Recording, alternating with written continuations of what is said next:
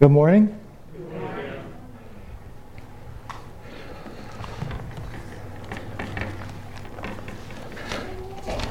I'm going to start out things a little differently this morning. The Lord uh, gave me a, a, specific word, a special word for the youth that are here.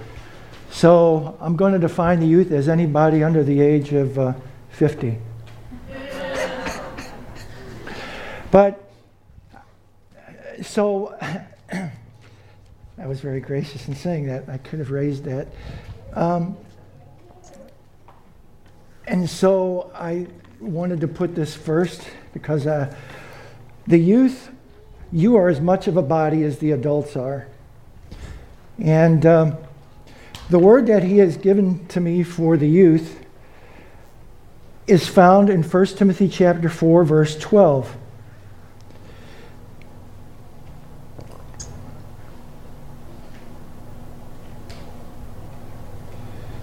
Let no one despise your youth but be an example to the believers in word, in conduct, in love, in spirit, in faith, in purity. Till I come, give attention to reading, to exhortation, to doctrine.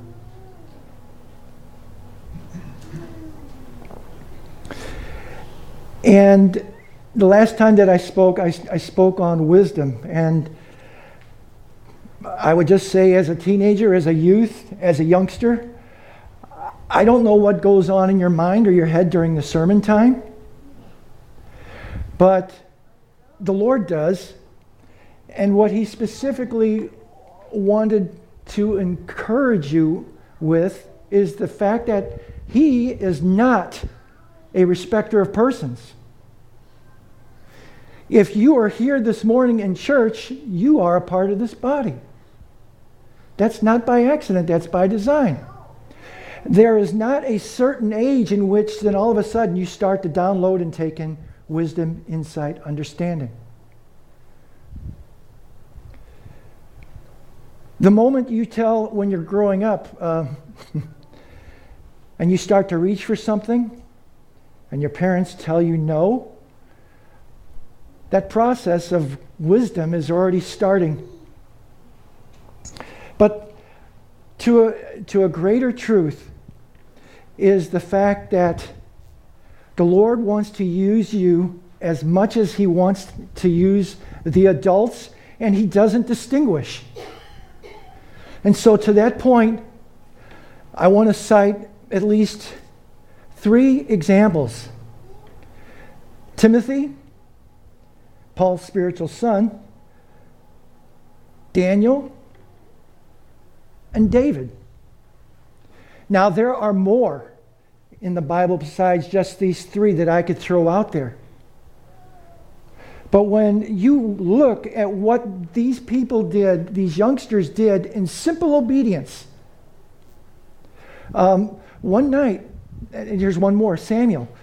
Samuel, sound asleep. He hears a voice. Oh, it must be Eli. I'm going to go to Eli. Well, he responded to that voice with as much as he knew. Then Eli enlightened him just a little bit. He says, The next time you hear that voice, this is what I want you to do. So there we see the interaction between an older person and a younger person in the terms of moving him forward in a step in his relationship with the Lord and what the Lord wanted to say and do. And so the next time when he spoke, Samuel said, Speak, Lord, your servant hears. He presented himself to him and said, Okay, what you, what's the next step? What do you want me to do? I'm listening. David, when David David is out tending sheep. He's, he's the low man on the totem pole, and he's out there doing a job nobody else likes to do. We don't know a whole lot about David, except what it says in the scripture that he was out there and he's watching over the sheep. And yes, he beat, he fights off a lion, he fights off a bear. But inside, internally, his character, there's only two things we know. And that is, first of all, God has a plan for him to anoint him as king.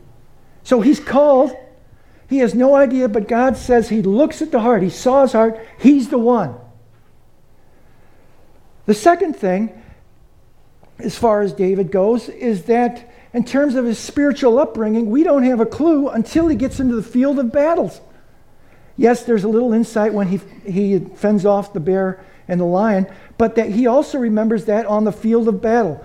But the thing that comes forward in that moment when he does a simple task in obedience to his father and goes, in, that was not just something that he picked up. Oh, that's a nice little. T-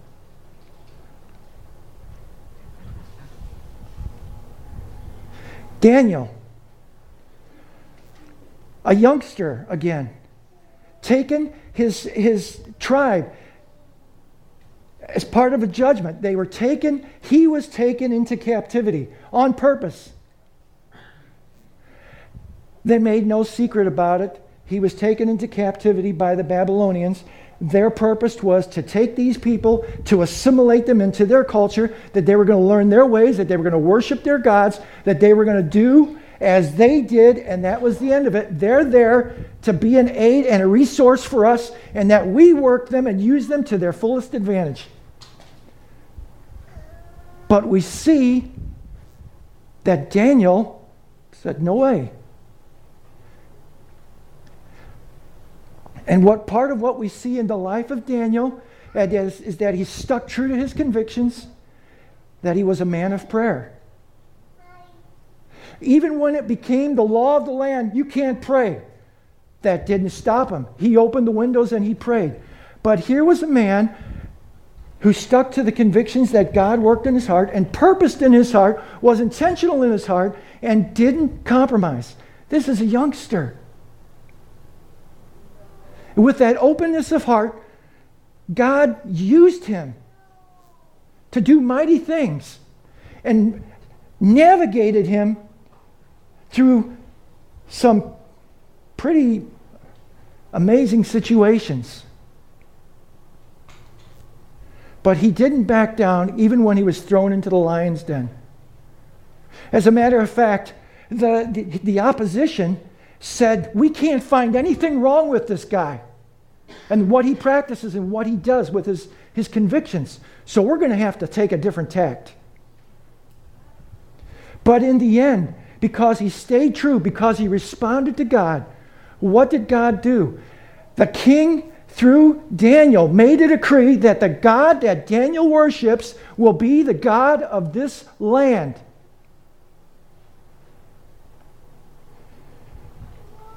So in just a simple stepping out, a simple act of faith.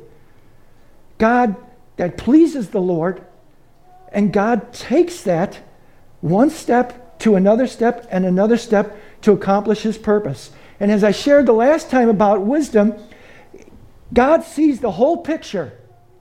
It's not a roll of the dice. He sees everything in conjunction from beginning to end.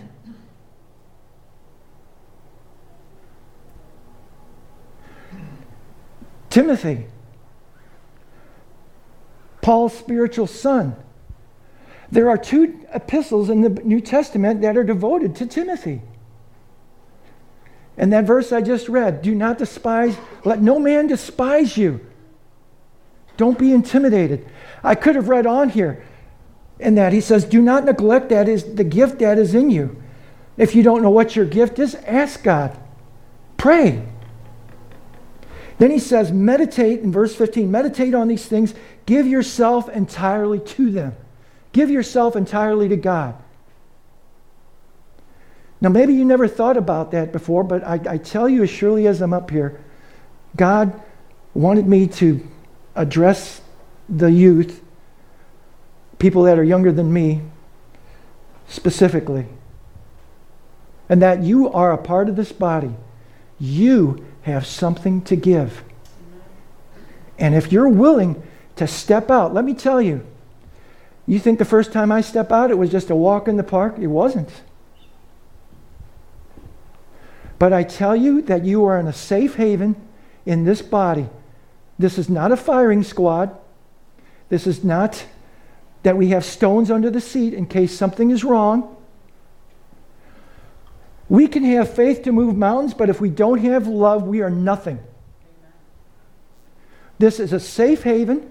And if not here, in the home groups, that is the safe place to step out, to learn, to grow in what the Lord wants to invest in you and work through you and give to us as a body. Because without you, we're incomplete.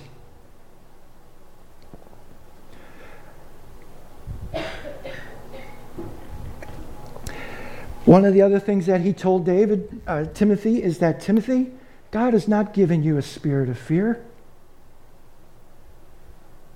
but of power and of love and of a sound mind. And we who are older in the congregation, we have the opportunity to help nurture that promise, to help nurture their gifts to help nurture them in their hearing the voice of the Lord and, and growing in them that confidence to be willing to step out. And I will tell you that God, in my, my stepping out, God has bent over backwards to work with me to say, This is me talking. You've tested it out, and it's okay to test out. You can do this because I'm giving you the grace, I'm giving you the anointing, I'm giving you the desire to do it. And one last thing that I would just um, say is this. In Matthew, we're all familiar with the words in Matthew 11 28 where he says, Come unto me, all you that are weary and are heavy laden. But there's a verse, verse 25, ahead of that, where he says, he's praying to the Father and he says, Father, you have hidden these things from the wise and prudent and revealed these unto babes. Steve, the last time he preached, he talked about us coming as little children. If we cannot come as little children, we will suffer the same fate as Jesus prayed about those people. He has hidden these things from the wise and the prudent. The wise and the prudent being wise in their own eyes, wise in their own understanding, wise that they've got their act together. You kids, you youngsters, you teenagers, I'm incorporating that whole group. I'm incorporating people as young as David and Ashley's little kids. He wrote to Timothy Continue in the things which you have learned and have been assured of, knowing of whom you have learned them, and that from a child, a babe carrying arms, you have known the Holy Scriptures, which are able to make you wise unto salvation. So I just want to leave those words with you. Pray about them. If you've got more questions, Come ask me. Come talk to your mom and dad and ask lots of questions. Don't ever be ashamed to ask questions.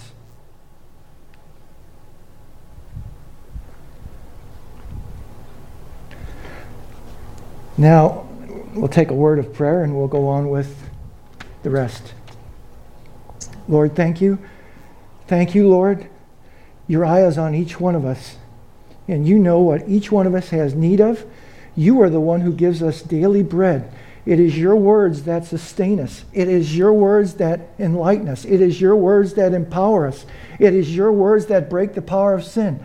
It's your word. Your word is life. Your word is truth. Your word is light.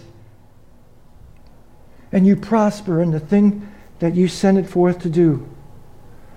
Lord, I pray that you would take these words and that you would speak.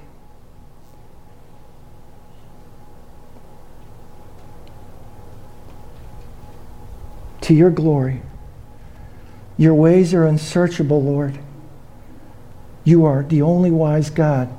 Your wisdom goes beyond our understanding. We can't get there from here, but you can and did. We give you this time in Jesus' name. Amen.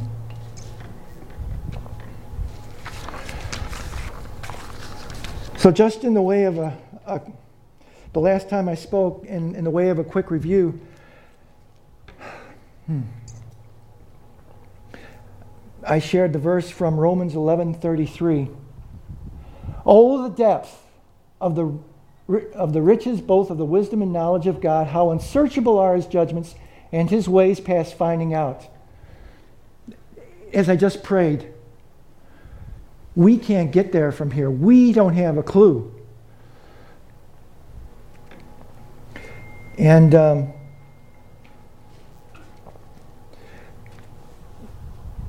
as I shared the last time, I shared that we have a new address. That is, we live in Christ. He is our dwelling place. And so, in learning to dwell in this new dwelling place, and that is in our relationship with Him, wisdom is, and talking about prosperity, prosperity may not be something that you readily think of right away, but it is an integral part of prosperity. Warren has said in times past that faith is the currency of God. Well, I agree with that statement. But if you have money, if you have currency, you're going to think about, you're going to what's important to invest in or not invest in. And that's where wisdom comes in. What do you do? And so, in terms of this message today, um, I guess I'm going to disclose my age here a little bit. How many of you have ever seen the program Green Acres? I see a few here. Here's a man who was in this city who so desperately wanted to have a farm. And he had no clue what this farm looked like. And uh, he's just singing, Green Acres is the place to be. Oh, yeah, until you see the place. And it is held together by baling wire and shutters hanging off, a phone on top of a utility pole, um, a tractor that I'd be ashamed to call a tractor and corn that looks like it was left over from the antique roadshow out in a field that's just dilapidated.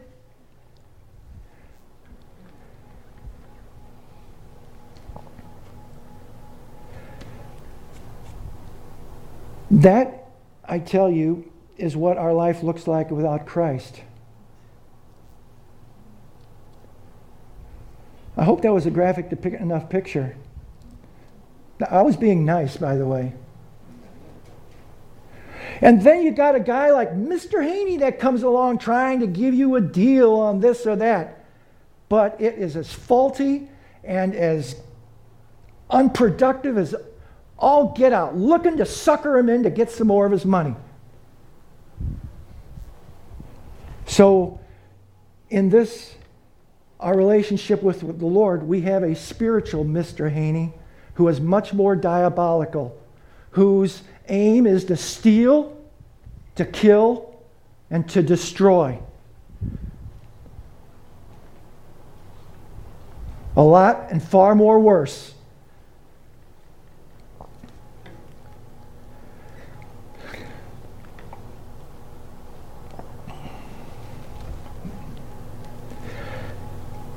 So let me be perfectly clear that if we are Christ's house, He is purposeful and He is intent that our house, that our life reflects His life.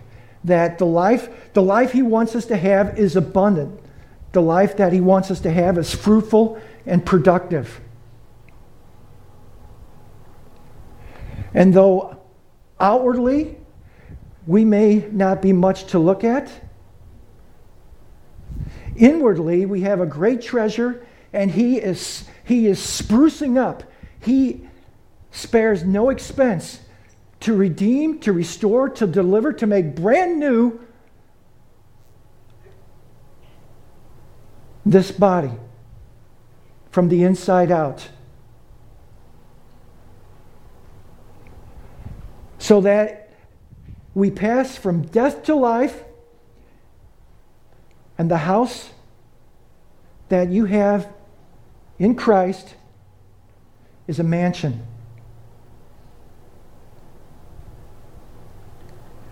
I'm talking about His greatness, His unsearchableness, His ways working in you and through you.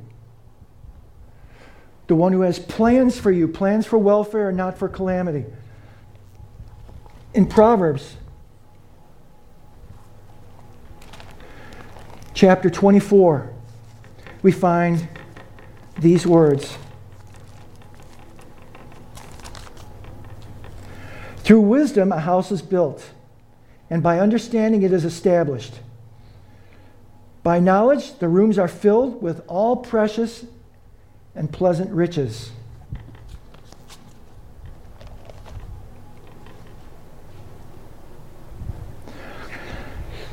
Him being a carpenter, him knowing what every room in the house of our life, our lives needs.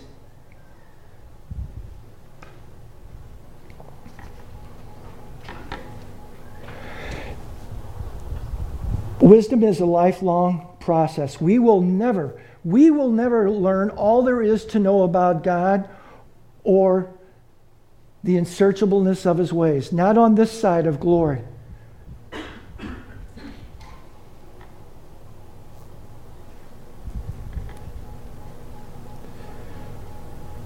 He did the heavy lifting, and it made me think of a worship song in that what he undertook for us, he came from heaven to earth to show the way. From the cross to the grave, my debt to pay. From the grave to the sky, Lord, I lift your name on high.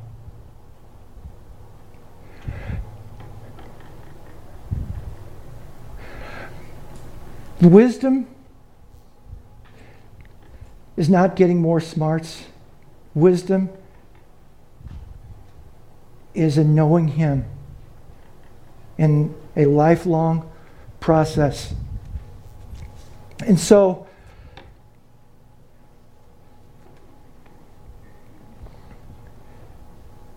the last time I spoke, I shared several points and, I, and the first one, you know, as I, as I delved into that and as I delved into this again, I, I found myself kind of almost like going to overload and just looking at one attribute of God in this thing of wisdom. There is an abundance. But that's a good thing because that signifies that, there, that He left no stone unturned. No stone unturned for us, no area of our life up to chance, nothing, nothing. He left nothing to conjecture. He lays up sound wisdom for the righteous. And that is that whenever when we undertake a task, or he leads us to undertake a task, it means to substantiate, to help undertake that task, whatever that may be. And that will take time. And the thing with wisdom and, and is that there are no shortcuts. And his wisdom, it's indispensable. We can't do without it. From the time we wake up to the time we lay our head down on the pillow, there are choices that we will make. There are things that we will say. There are things that we will do that if we don't have wisdom, the, and what to say, what to do, or what not to do, doing the right thing at the right time in the right way to accomplish the greatest goal by the greatest means possible, and that's a John Piper quote. That's wisdom. And without it, the, alternate, uh, the alternative is the, the, there's a way that seems right unto man, but the end thereof is the way of death. And then in this whole, this whole process, He's given us His Holy Spirit to guide us into all truth, not push us into truth, to guide us into all truth, and to bring all things to our remembrance.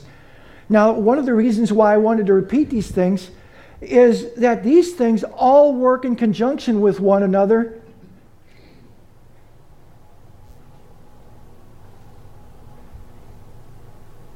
At the same time. These, these things all come into play. You can't take one without these other things not happening. So, in preparing for this, this was like the place in the film where they, where they pause it. And that's what I did. And I said, Lord, help me break this down.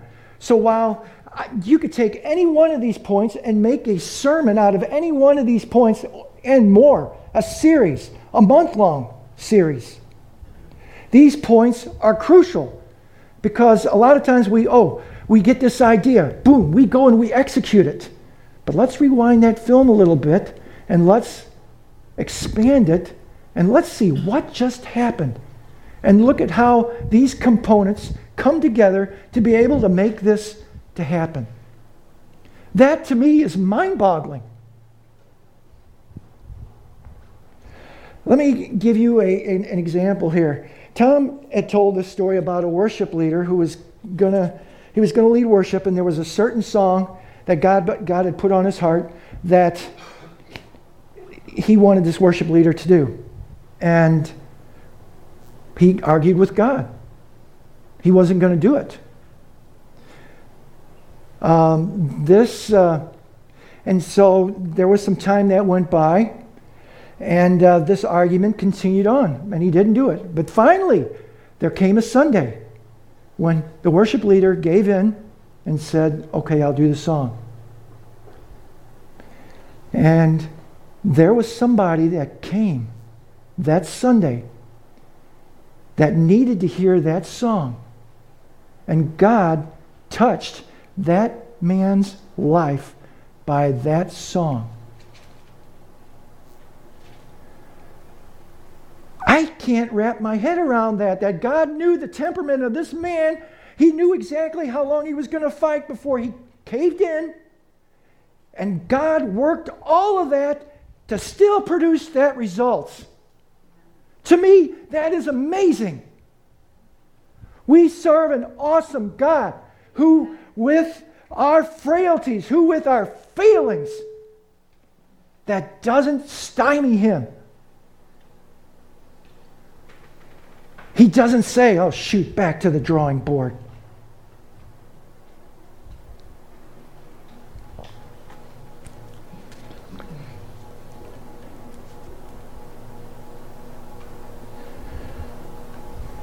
Biblical wisdom has God at the very core of it. Biblical wisdom, wisdom is found in the person of Christ, and it, it is who he is. He, it, it is one of his attributes. He always factors into it.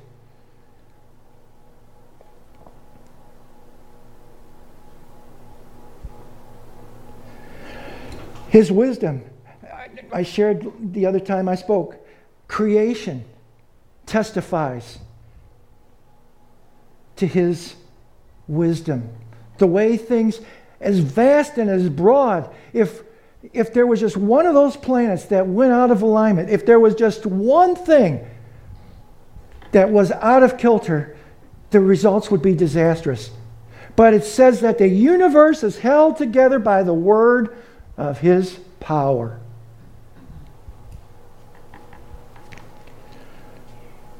It says in Ecclesiastes 3:14 that when God does something, no man can add to it, no man can take away from it, and God does it so that men should fear him.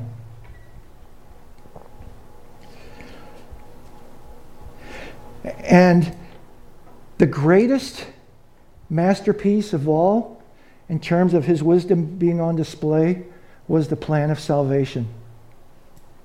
From our perspective, from the disciples' perspective, they thought it was lost, the plan failed, But from God's perspective, everything went flawlessly. And the cross that was meant to kill was the way of salvation.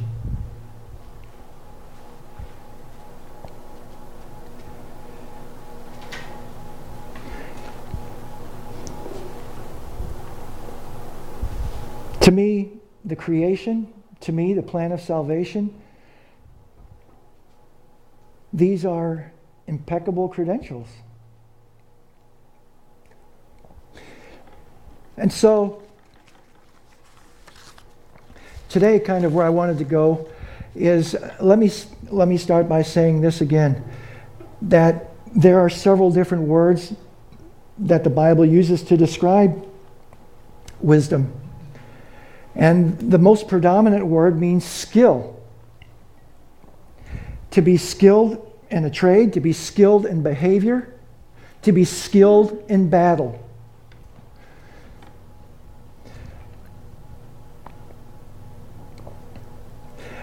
Another word that uh, in Proverbs chapter 2, verse 7, where it uses the, it says he lays up sound wisdom for the righteous, that's where it means to substantiate, support, help in an undertaking. The New Testament, when we read that passage that most of us are familiar with, um, in terms of uh, if any man lack wisdom, let him come and ask for wisdom, means broad and full of intelligence. And there's one other word that's used to describe uh, wisdom. And in Proverbs 1 3, it talks about receiving the, the benefit of instruction, the instruction of the wise. And that means wise behavior.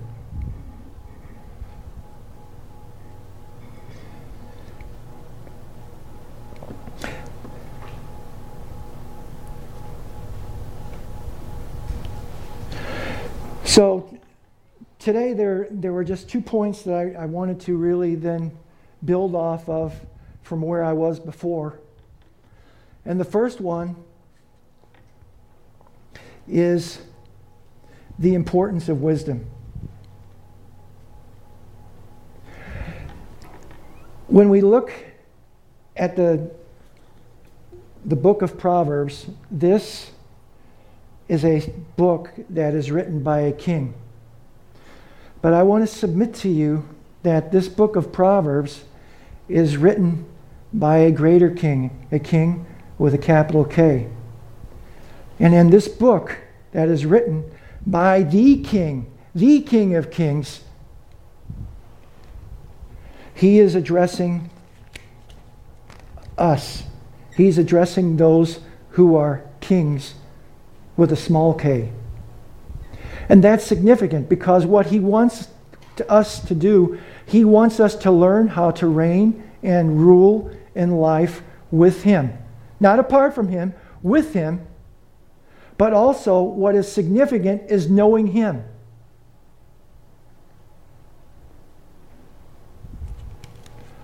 In this whole series of prosperity, one of the things that Wayne had taught on is stewardship. And you know what? If I have a relationship which is what he wants, and that's the success to this, if you will, is and I was talking about him doing things in an orderly fashion.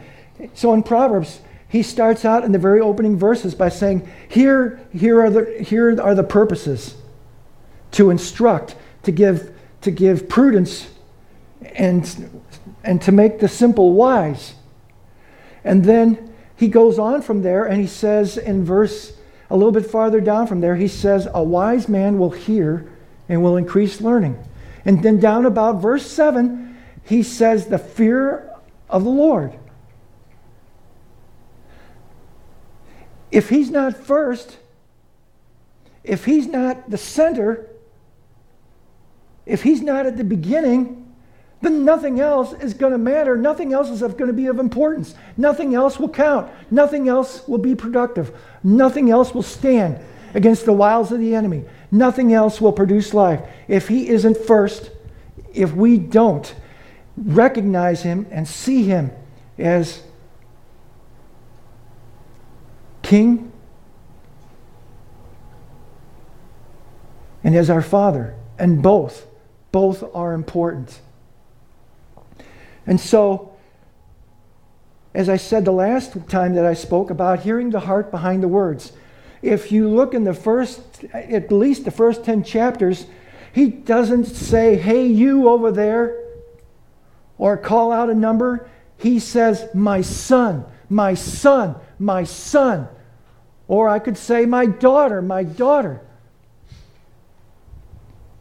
But it's the idea that he wants us to approach, that he wants to impart things that will not only minister life and prosper us, but in the course of that, other people out there in the world are going to sit up, they're going to see, and they're going to take note. When we apply these things, they will see that we don't talk, act, or do what they do. As a matter of fact, I've got a guy now at work not just too long ago, he starts calling me deacon. Didn't say a word to him. Calls me deacon. Well, you can't be a deacon if your light don't shine. Oh, well, that's just a little humor there. But in this, in this whole thing, in Proverbs, in Proverbs chapter 4,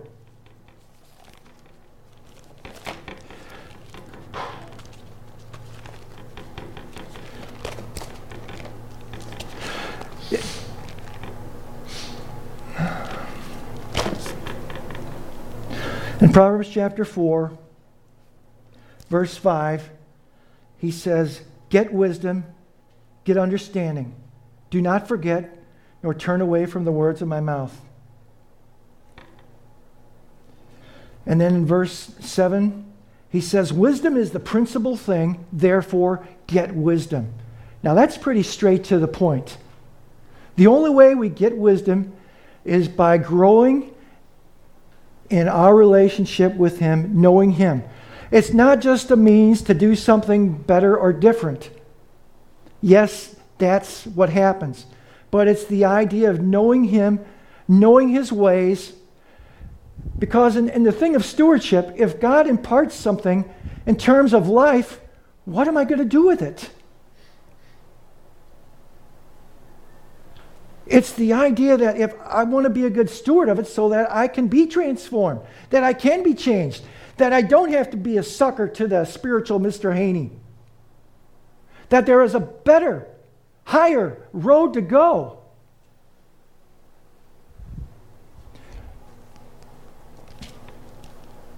Proverbs chapter 4, at the end of that verse, uh, excuse me, at the end of that chapter, um, verse 18. I like this. The path of the righteous, the path of the just, is like the shining sun that shines ever brighter unto the perfect day. No matter what the spiritual Mr. Haney, Satan tries to throw my way, no matter what turmoil is going in the world, or uh, going on, no matter what the assault, this stands true. The path of the righteous shines brighter and brighter until the perfect day when he comes back and takes us home, and there is no power in hell that will be able to diminish the brightness. No more than when you see the sun come up at the time when the rooster crows, when it's still dark, which I haven't figured out yet, but he crows. Sun's coming up, getting brighter, more insight, more understanding. He is more anxious for us to have wisdom than we are to get it. He makes the point get wisdom, get understanding. That's the principal thing.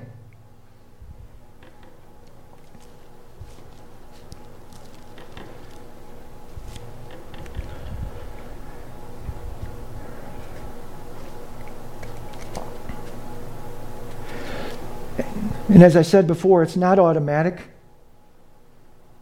We have to apply ourselves and just let me say this about wisdom it's not passive, it's active. God is on the move, and if He's on the move, then guess what? It's going to take action on our part.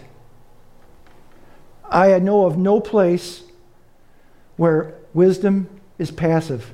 If God speaks, we have to listen. If God says something, we have to do it, but we do it in His power. There is no place where wisdom is passive. There is no middle ground, there is no place of arrival. It's growing and going forward.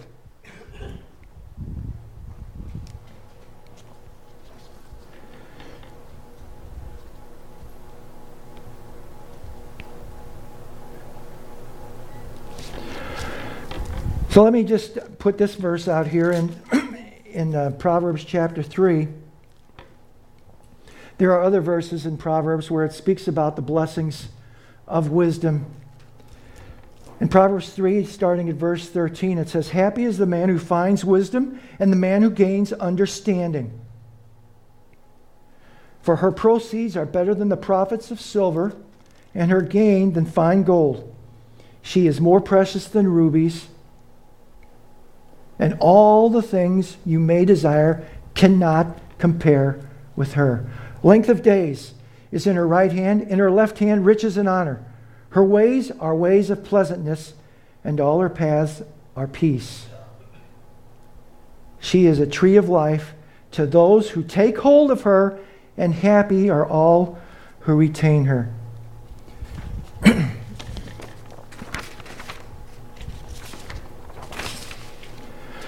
So I want to finish up with this last point.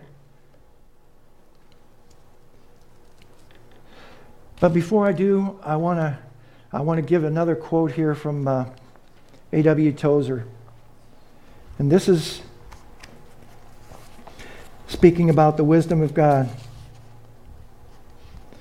This is what he says. He says we must exercise we must by the exercise of faith and by prayer bring it into the practical Let me back up. It is vitally important that we hold the truth of God's infinite wisdom as a tenet of our creed. But this is not enough. We must, by the exercise of faith and by prayer, bring it into the practical world of our day by day experience. To believe actively that our Heavenly Father constantly spreads around us providential circumstances that work for our present good and our everlasting well being brings to the soul a veritable benediction. Most of us go through life praying a little, planning a little, jockeying for position, hoping but never being quite certain of anything, and always secretly afraid that we will miss the way. This is a tragic waste of truth and never gives rest to the heart. There is a better way. It is to repudiate our own wisdom and take instead the infinite wisdom of God our insistence upon seeing ahead is natural enough, but it is a real hindrance to our spiritual progress. God has charged himself with full responsibility for our eternal happiness and stands ready to take over the management of our lives the moment we turn to him in faith.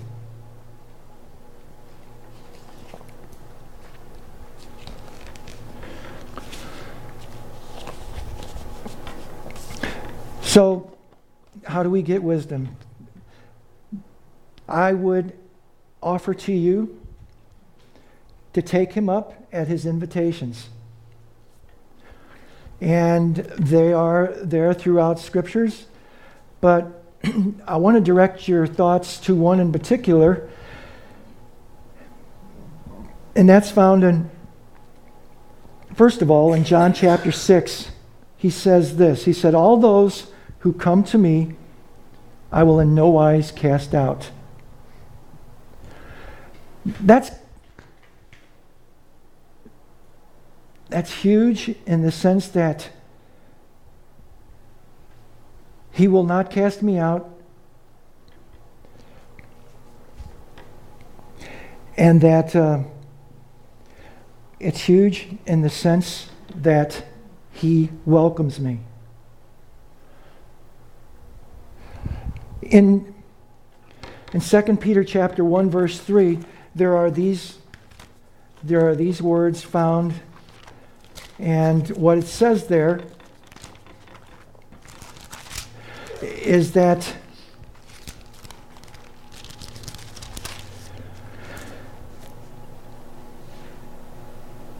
His divine power has granted, is given to us all things that pertain to life and godliness through the knowledge of Him. And here's what I want, here's what I want to highlight who has called us, who has invited us by glory, by His glory and excellent virtue,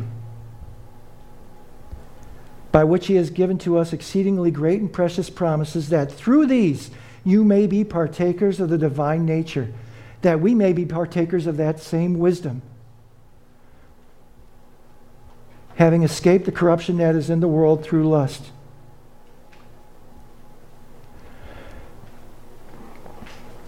So, he, the invitation there, when it says who's called, he's inviting.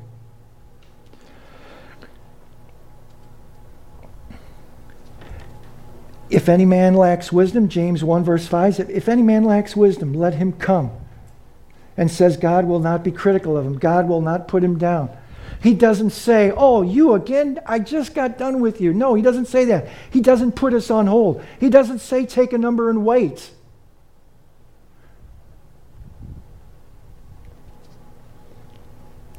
He likes it. It pleases him when we take him up at his invitation. but there's something else that's important in our coming to Him. In our coming to Him and taking Him up by His invitation, it's important. He already knows us, but I believe there is something significant when we daily acknowledge our dependence upon Him. When Solomon went, when the Lord approached, came to Solomon in a dream, and he, and he asked them the question What do you want from me? Solomon didn't have understanding right away. What did he do? He said, Lord, you have shown steadfast love and faithfulness to your servant, and now I am but a child. You've given me this throne. You've given me a people that are too numerous to count. I can't do this on my own. I can't. I don't know how to go in, I don't know how to go out. And so I'm asking for wisdom. And it says that that pleased the Lord. I read that and I started to cry. When we acknowledge our dependence upon Him, that pleases the Lord. And it says, because you didn't ask for your enemies because you didn't ask for riches, but because you asked for wisdom, because you asked for discernment to be able to discern good and evil, I'm going to give all this to you.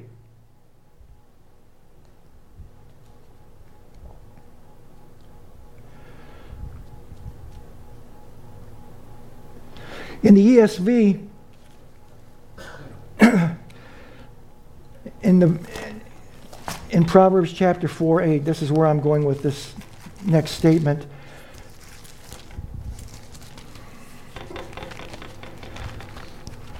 He, he says, and I touched on this a little bit, but in Proverbs chapter 4, verse 8, this is right after he makes the statement is wisdom is the principal thing therefore get wisdom and in all you're getting get understanding it says in verse 8, exalt her. In the ESV, it says, prize her highly. Prize her highly. I like that. And she will promote you. She will bring you honor when you embrace her. Now, to me, that's pretty graphic, but it makes the point of expressing desire, of expressing value of expressing, I need you. I'm desperate. I'm passionate. I will not settle for less.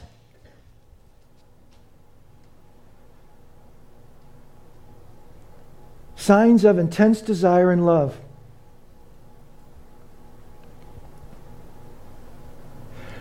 In Proverbs, in Proverbs chapter 2,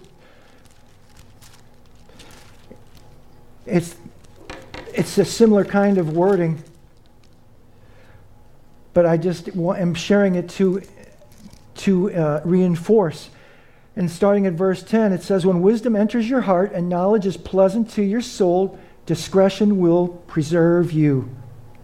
Understanding will keep you to deliver you from the way of evil, from the man who speaks perverse things, from those who leave the paths of uprightness, to walk in the ways of darkness, who rejoice in doing evil and delight in the perversity of the wicked. You don't have to go very far out of the house to see any one of a number of these things or to be assaulted by them.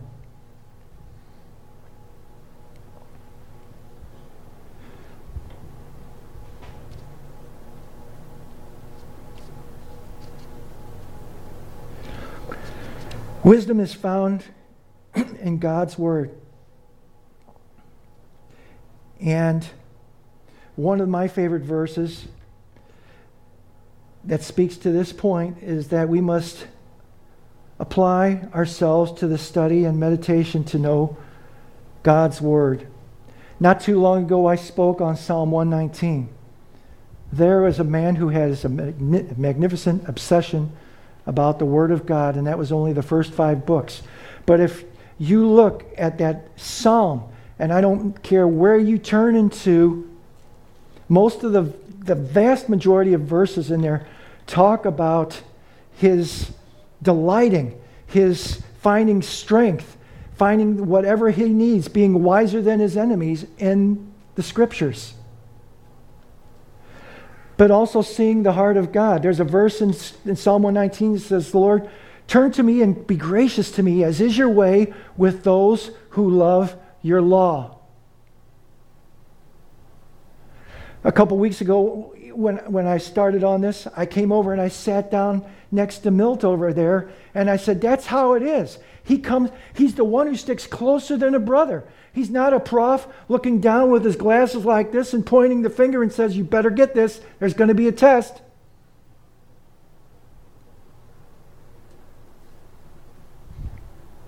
No, he's the one who comes alongside and sits down and says, Let's talk.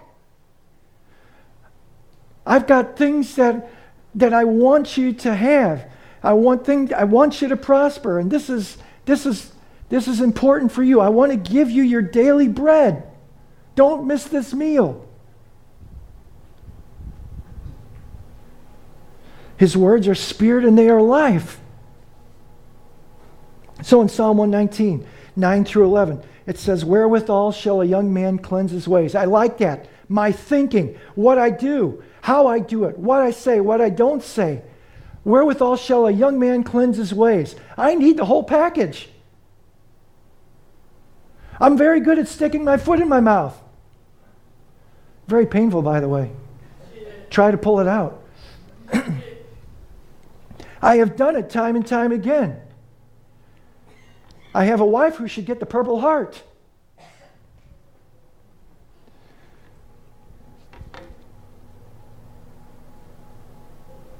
Wherewithal shall a young man cleanse his ways?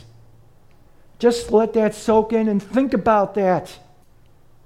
Maybe there's an area that you're less than proud of. Maybe there's an area you struggle with. Maybe there's an area where it just always seems like you're under the heel of that particular thing. Wherewithal shall a young man cleanse his ways? You fill in the blank by taking heed thereto according to thy word with my whole heart. I'm not holding anything back. With my whole heart, I seek your face. I'm running to your arms. I'm running to your arms. The riches of your love will always be enough.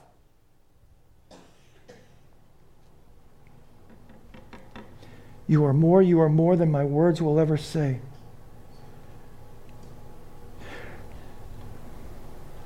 Thy word have I treasured up in my heart that I might not miss the mark, that I might be on target with you, that I might find the joy of reaching your heart and walking pleasing unto you, that I might not sin against you And you know what? If when we do that, that I might not miss the mark, there will come a confidence. When we do that, that on a practical level is how we become a good steward of our relationship with the Lord. And when we are faithful with that, when we're faithful in that little, then He will give more. He will make us faithful over much.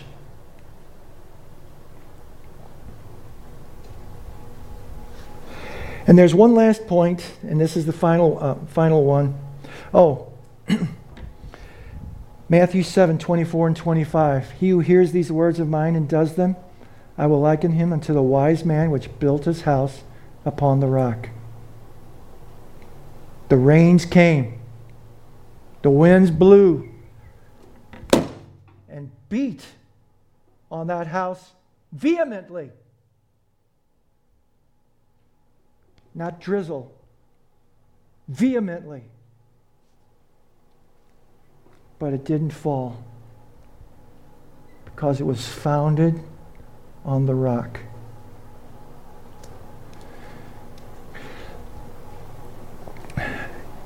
In this whole thing, I don't want you to think that it's us pulling us ourselves up by our bootstraps to enter into this. Proverbs 15:28. This is a verse that I dearly like also, and it says this: "The heart of the righteous studieth to answer." I like that. In that new nature, my heart, is to study what is God saying? What is His desire? What does He want? What's the right path to take? The heart of the righteous studieth to answer. That's part of the new nature that we have in Him. That we don't have to be pressured, we don't have to be intimidated, we don't have to fly by the seat of our pants. The heart of the righteous studieth to answer. And when you make that step, when you take that stand, I don't care, there is no power, no power that will be able to take you down.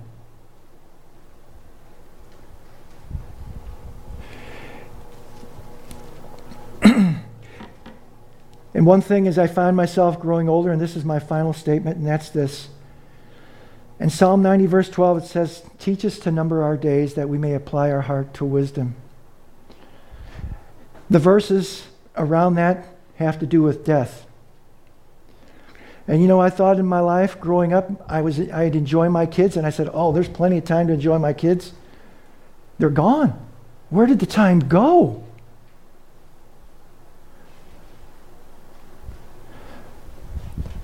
Time has a way of disappearing. Joyce Meyer, she would use, she would hold up a can of hairspray and spray, say, "That's our life. It's but a vapor." It makes a point. I'll tell you, if I want to think about living, just think about death. I don't want to think about death, but what it forces me to do is it forces me to reevaluate the gift of each day and the gift of wisdom and how to apply myself in that day. Teach us to number our days that we may gain a heart of wisdom. Let's pray.